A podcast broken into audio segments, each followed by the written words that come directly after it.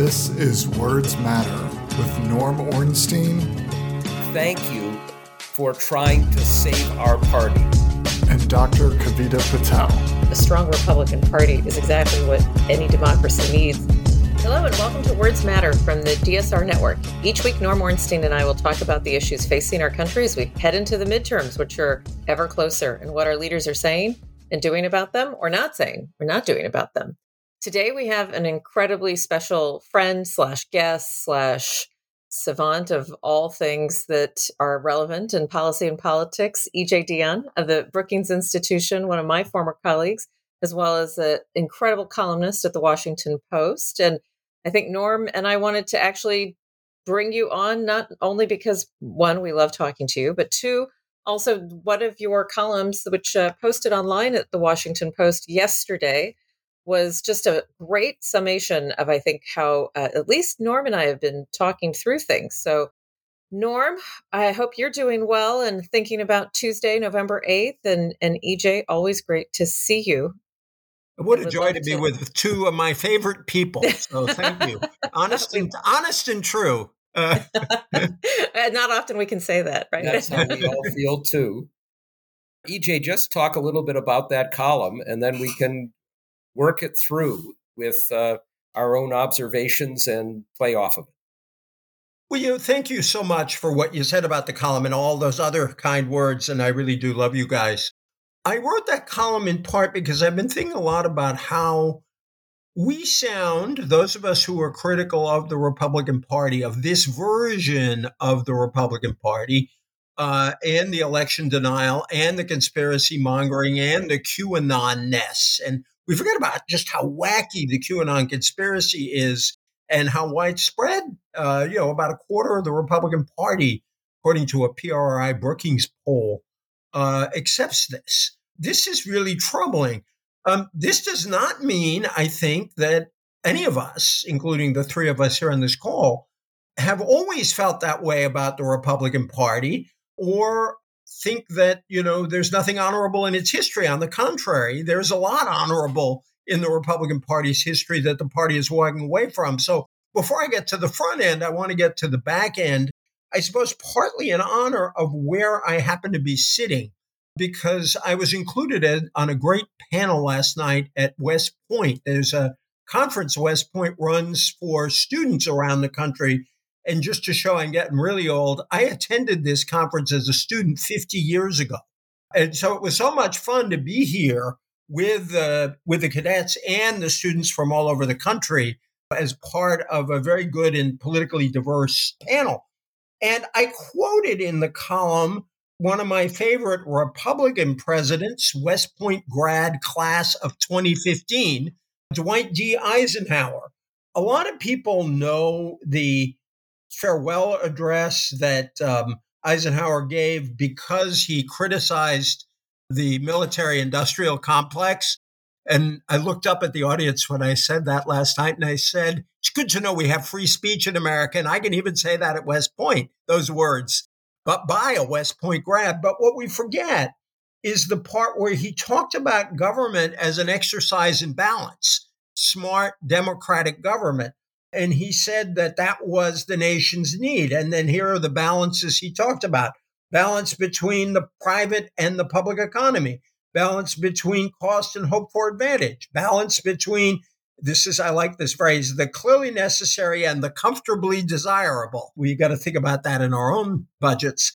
Balance between our essential requirements as a nation and the duties imposed by the nation upon the individual. Balance between action of the moment and the national welfare of the future. And I argue that that's a tradition that the Republican Party could appeal back to and could try to live up to.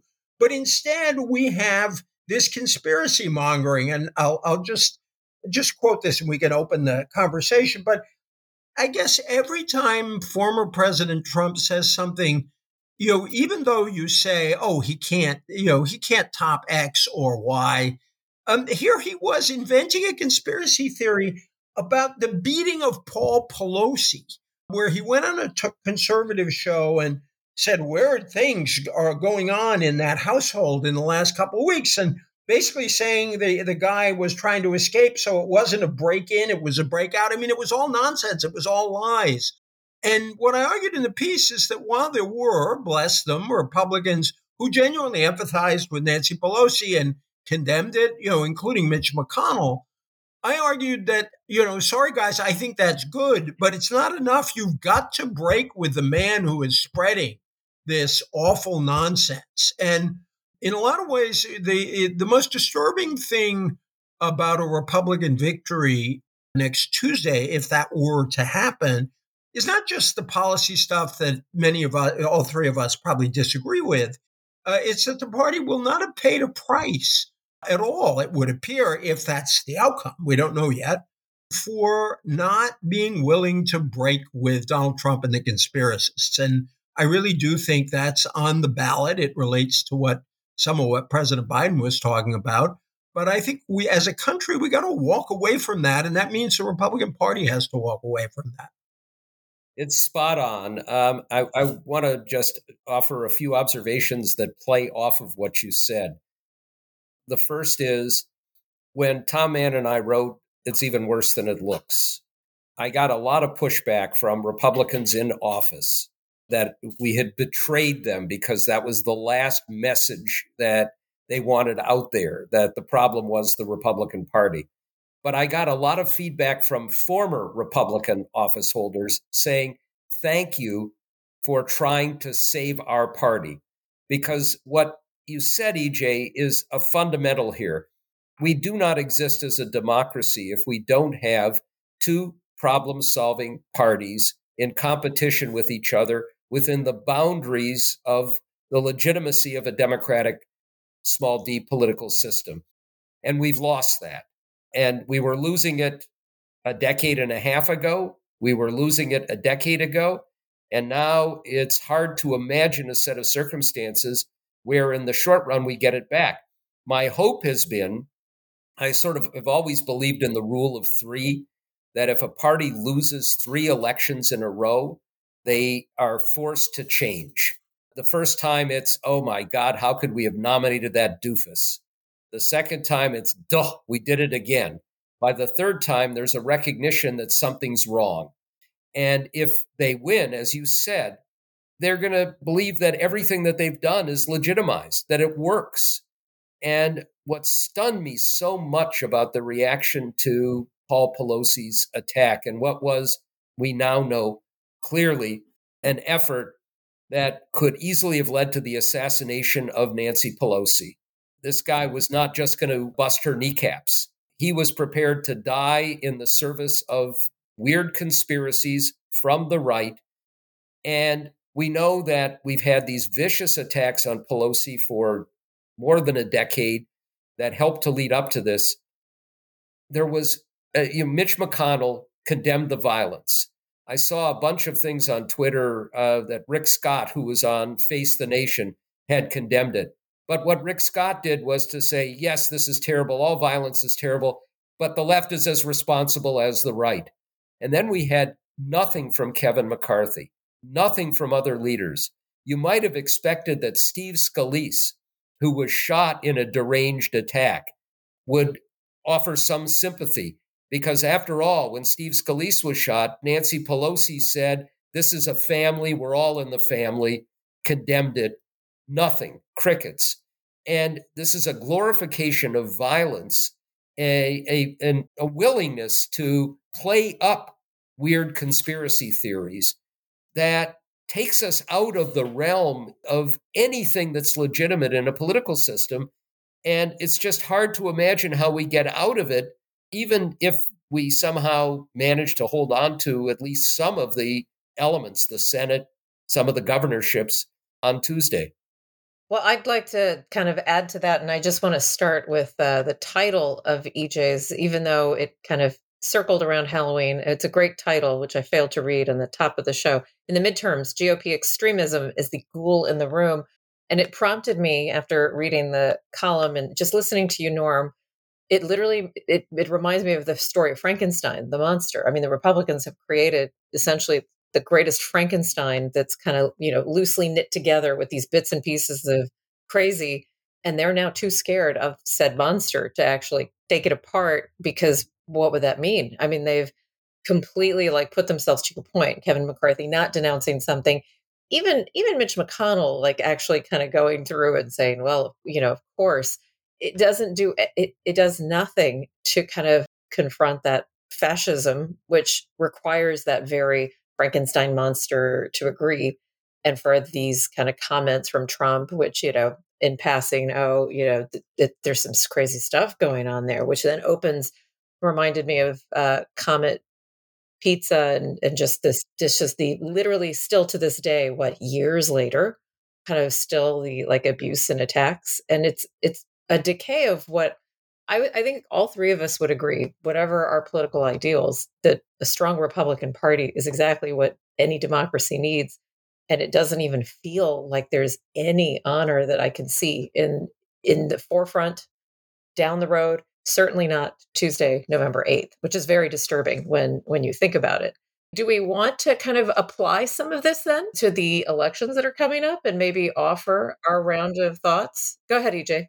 I just want to throw, for very briefly, a small political sciencey curveball into the conversation, if I could. And I don't want us to dwell on it. For a long time, I was uh, I have been a defender of the two party system on the idea that a two party system is more responsive than a multi party system because voters can throw the bums out easily. Sometimes in coalition governments, uh, you end up with a different coalition, but essentially the same government after an election. And that also in two party systems, voters know the coalition in advance. There's not you know, negotiations in a closed room among parties. You know what you're voting for.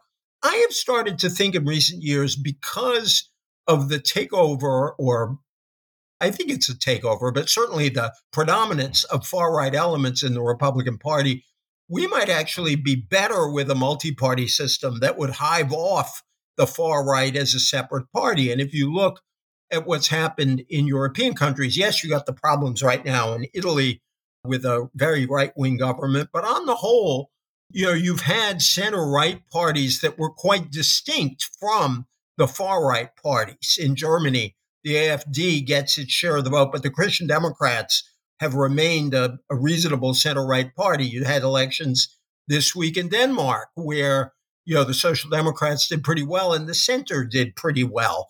I wonder if if we're going to be stuck with a Republican Party that looks like this, governing ourselves is going to be very difficult in a two party system.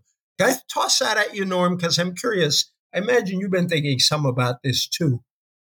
I have. Uh, and of course, you know, I've had a back and forth with uh, our friend Lee Drutman about this, who wants to move to proportional representation. Uh, of course, we have to start with the reality that there are different systems of proportional representation. And I'm looking with great alarm at what's happening this week in Israel, which has, you know, an extreme version. You have to get 3.5% of the votes to have representation in the Knesset, their parliament.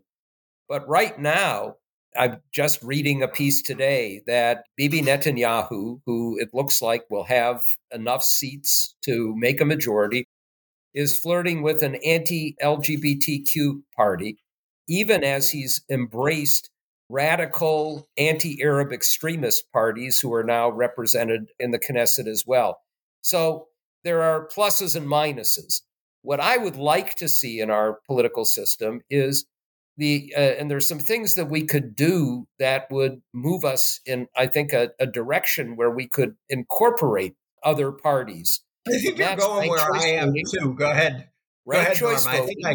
and uh, multi-member districts in the house and if we had ranked choice voting we could encourage other parties to participate we could find homes for those people now conservative republicans not radical extremist Republicans don't feel as if they have a place to go. And that's true of some who are, say, pro life Democrats, although they obviously have seen the uh, Republican Party move to an even greater extreme there. But if you're not going to distort the results of an election, then you could have other parties flourish. And some of those parties ultimately are going to get representation in Congress and possibly in state legislatures. And then you could create those coalitions and maybe have a governing coalition that's a more responsible one. So that more than moving full blown to a. I, I uh, agree. Just that's where I have ended up. I've t- I, I've also had conversations with Lee, who's a very interesting guy, and I think that the you know preference voting, transferable vote is the halfway house that can work within our system and produce some of the benefits without going all the way over to proportional representation because a it's not going to happen here. Uh, it's constitutionally very difficult. And b i think this is a more measured approach that can keep you some of the advantages of the two party system but create some air give us some room within the system for a uh, particularly a more moderate politics on the right which we desperately need right now I think that. But anyway, I, am sorry. Thank you I, for I, my. I would, I would like to have uh, any better system than what we have. I had tr- truly kind of uh, maybe it's just because of my political science education really thought yes the two party system but you're right I, whether it's preferential multi-party i am a little afraid by the way of what a multi-party because would would have as an implication we're talking about it as a solution to the republican party i can't help but kind of recall i was canvassing in pennsylvania ej not this past weekend but weekend before and bucks county you know very solid kind of democrat base but wanting to make sure people were coming out and voting as well as some of the new entrants into bucks county I can't help but reverberate with just very frank conversations with people who are so disappointed in the Democratic Party too. So that's not a ba- that's not a reason to not do it. It's just a it's it's a fascinating and probably an important force function for both parties because uh, it's not as if the Democrats certainly they're not condoning violence and this fascism and and a lot of these elements, but there is this disenchantment amongst I would say kind of the base of potentially like moderate, especially talking to women and Democrats, people who identify as women who want to really weigh in on the reproductive justice debates, voting rights issues. A lot of like kind of moms, they're very, they put a lot of it at the foot of the Biden administration, which is probably unfair, but it kind of all spills over. So it'd be an interesting, it actually would be like for our country much like ending daylight savings time, a very exciting conversation that I would like to be taken seriously. So, well, the, good thing about the, the good thing about the transferable vote is that you don't, you know, you rank choice one, two, three, four. You don't end up electing the party you hate the most or dislike the most by casting a protest vote. You can cast a protest vote. Sometimes, if enough people do it, that candidate can win. But even if not, you can end up helping elect the candidate you like better of the it, when it comes down to the final two, and that's an advantage. But I do think this goes back to where we started. One of the troubling things to me about what may happen in this election is that the Republicans will be able to play a double game here, which is to get the you know hardcore Trump base out to vote by embracing the radical stuff, but then run campaigns aimed at those very moderate, the moderate voters you're talking about, and say, you know, vote on inflation, vote against Biden, send a message kind of campaign. And that'll merge these two votes in many places and produce a Republican victory, but in some cases for a very radical Republican candidate. And so I think that's one of the challenges. And I think the Democrats have not quite been able to put together the punch to sort of uh, yet to knock out the very clear, you could argue demagogic, but the very clear Republican emphasis on inflation, crime, immigration over and over and over again. Some Democrats have managed to do it. It's one of the reasons we'll probably talk later. I, I really admire Tim Ryan's campaign, who's really managed to talk about economics in Ohio in a way that actually appeals to some of the people who voted for Trump. But I, I think that we'll, you know, at the end we'll we'll see how this campaign worked out. But there's been a relentless, if you don't like it, you'd say a monotonous, but it was, but re- repetition works in politics. And there's been a relentless relentlessness about the Republican campaign since September. I'm curious how you guys see it. Uh, I, well, one, you're absolutely right. Republicans have consistent messages, uh, and Democrats don't. And, you know, to some degree, that reflects another reality about the parties. The Democratic Party, I could argue, has actually been itself a form of proportional representation. It's a coalition of groups, and it's all about negotiating among and between the groups.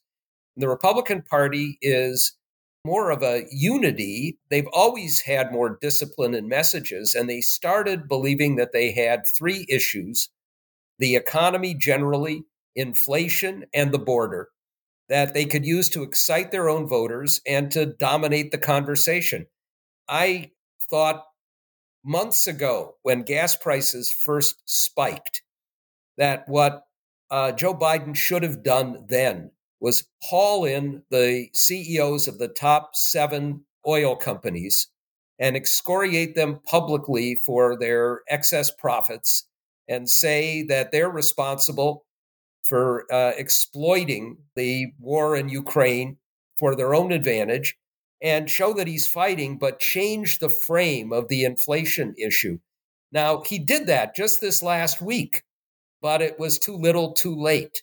And that set of messages has worked better. And at the same time, we'll talk more about Biden's speech on the threats to democracy. The failure to frame this as an important issue for voters who are on the fence. There may not be that many of them, but they're the critical voters in so many of these House and Senate races to understand the radicalism of the Republican Party, something that has not happened with our mainstream media who are treating this election as just a typical election. And it's all about a horse race. The president has a bully pulpit, and he hasn't done that as well as he should have. And that's created, I think, a problem for us because it means that we have a defensiveness instead of being on the offensive that has hurt in this uh, uh, in this contest. And if you can't see this framed as democracy on the ballot and not just a slogan, but really get people to understand it, then we're going to have the outcome that I fear we may have, which is not necessarily a red wave, but enough to win a House of Congress and maybe win some of these governorships that will be a clear and present threat to the presidential election in 2024, much less the turmoil that we'll get between now and then. All right, I'm going to exert some discipline because the three of us absolutely could spend days to. Well, no, this is the uh, this is the makings. Too bad we're recording this uh, early in the morning because this is the kind of thing you need, like some good port, you know, a nice luxurious chair, and then we could probably keep going for hours. As I think uh, I, I certainly have stayed up nights trying to just think through what's going to happen and to your point, Norm, what's at stake on this ballot. But does feel like I say that every ballot, right? I've, I've felt that way about every election. By the way, not just since 2016, it's been like this ever since we've had these like razor thin. I think for me, it was 2010 and kind of going forward when at least I, I was more, I was proximal to a lot of these problems that came when we lost control of the Democratic House. So I'll, let me shift to maybe some predictions, a little bit of a a round robin, if you will, of where we think. And and before we started recording, I think EJ, you did a great job of maybe giving us some predictions from your heart and your mind. And I'm going to copy that. So let me let me see if I can model something because whether you want to react to my predictions or just offer your own plus react, I would love to see as we're recording literally days before the November 8th kind of people have been casting early votes. I myself did mine. I want to just go through two races and talk about the scenario that I predict could happen. Let me do both Senate races because I, I, think, Norm, maybe we can also touch on someone's prediction around a governor's race that you and I have kept our eyes on, many of them actually. I want to talk about Pennsylvania and Georgia. I do think Fetterman will pull it through in, in Pennsylvania. I do think that this is going to be about turnout. I, I feel like there has been a significant influx, not just of dollars, but also people canvassing, eh, reminiscent of many of the presidential elections, when we know there's a much bigger push and turnout as well. People know what's on the line in Pennsylvania for so many reasons. I think Fetterman will pull it through. I don't think it'll be close enough to be a runoff. That's different than my prediction from my heart about Georgia, which is that I I do I really I want Warnock from my heart to take it over. And then when I apply my brain as a filter, since I'm a doctor and I do that, I am worried this goes to a runoff. And when you look at runoffs in Georgia, we all think about Ossoff, but that's not what would happen here because the tradition in Georgia with runoffs is more rooted in kind of the racist way that they run, that the, their laws handle runoffs. And so it's an incredibly, it's it's a much more kind of tilted process because it was created in Georgia as a way in the 60s of preserving uh, power in a, you know white political power in then a heavily black state. Anyhow it's something that i worry could end up with a senator herschel walker. So i do feel like that uh, 2021 being different in georgia is something we should not kind of assume could happen and that that race is looking unfortunately much closer than i would like all right i'll stop there with that bad news or kind of my concern and gray shadow that I just cast. and let's see, let's see, uh, Norm, and then I'll finish with EJ. What do you think? Any any predictions? Heart, mind, um, both. EJ had this great frame, one from the head and one from the the heart. My one from the heart is that Cheri Beasley wins a Senate seat in North Carolina. And I say that's from the heart because she's clearly been competitive. This is a former Chief Justice uh, of the Supreme Court in North Carolina running against another one of these radicals, a radical who believes that if a uh, preteen gets raped, that you need to have, just as Dr. Oz said, local officials involved in making decision about whether she gets an abortion. But in North Carolina, we have been so close before, including in 2020 and, and 2016 and then it just ends up being a narrow Republican victory. So I'm hopeful, but don't think it's all that likely. Another one from the heart I have to give is Evan McMullin in Utah. And that's partly because Mike Lee is an extremist. I actually think Evan McMullin has a chance of prevailing here. This is a Mormon conservative, and Mike Lee has alienated a lot of his own Republicans. And the Democrats were smart enough, rare in this case, to not field a candidate. And McMullin would be an independent. That doesn't mean he's going to vote with Democrats all the time, but he would be a dramatic improvement over Mike Lee. From the head, first, I agree with Kavita on Fetterman. I think he is likely to uh, win. I also think that we're going to see Democratic governors in close races in Michigan and I believe in Wisconsin who will pull it out. I think we're going to see, at least in some of these cases, that we will dodge a bullet and not get the crazy Republican victor. I'm a little less certain about it in Arizona, but I think in a lot of states, we're going to dodge that bullet at least. And I think we'll do it as well on Secretary of State races in critical places. Just a couple comments on what you guys said. One, I'm grateful, Norm, that you mentioned the Cheri Beasley race. I've joked I've been traveling the country some during this campaign, and I joked that I was doing my underdog tour because I wrote about Cheri Beasley early because she has been running so close in that state, and that Democrats nationally seem to give up on it when she was within a point or two, and she is very impressive. So I agree with that. On the runoff, I think paradoxically, it may end up being the case that if the Democrats don't need Reverend Warnock's seat, they might have it, it might be easier to get it. Because if the runoff is about who controls the Senate, a lot of Republicans will have an excuse or a reason just to vote for Herschel Walker to control the Senate. Whereas if actually the Senate isn't at stake, it will free a lot of voters Republican leaning voters who don't really want to vote for Herschel Walker not to vote for Herschel Walker because it won't matter to control. Uh, just a theory, but we don't know what's going to, you know, we don't know which of those will apply. So my two from the head and the heart.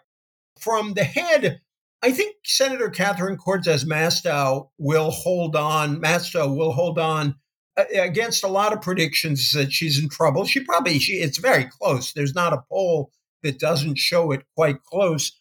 I base that on the idea that number one, I think when you look at an awful lot of polls of Latinos that poll a lot of Latinos, not just some subset of a larger survey, she's tended to do better. And also, and my friend Harold Meyerson at the American Prospect wrote a very interesting piece yesterday. Uh, will the hotel workers union save the Senate for the Democrats?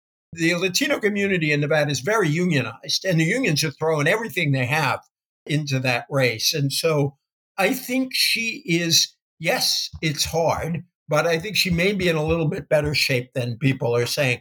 The one for my heart is the other underdog race I visited, which is Tim Ryan in Ohio.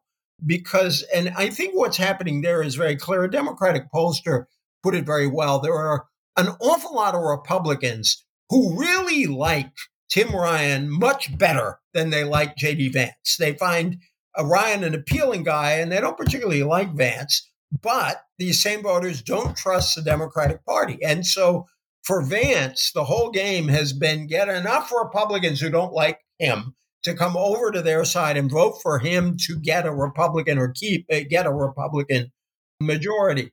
In general, there's skepticism that Ryan can pull it off in a state that voted for Trump by eight points. But boy, he has run a model campaign. And I think if he wins, you know, what I particularly like is he has managed to appeal simultaneously to kind of suburban moderates who care about democracy and, in many cases, abortion rights and don't like Republican extremism. But he's also very actively gone after Trump voters. And he said, look, you know, a big chunk of the Trump vote is not gettable because it is extreme. But there are a lot of Trump voters who have really suffered in this economy, who were very angry and voted for Trump to shake things up. And I'm going to try to get some of those votes back for the because I have concrete things to offer to make their lives better, which JD Vance doesn't. And boy, it'll be interesting to see how that goes. You know, the the conventional wisdom is overwhelmingly no way Tim Ryan can win, which would only make it all the more startling and and have more impact if he can somehow pull this off. Before we end the segment, I want to mention a couple of other things.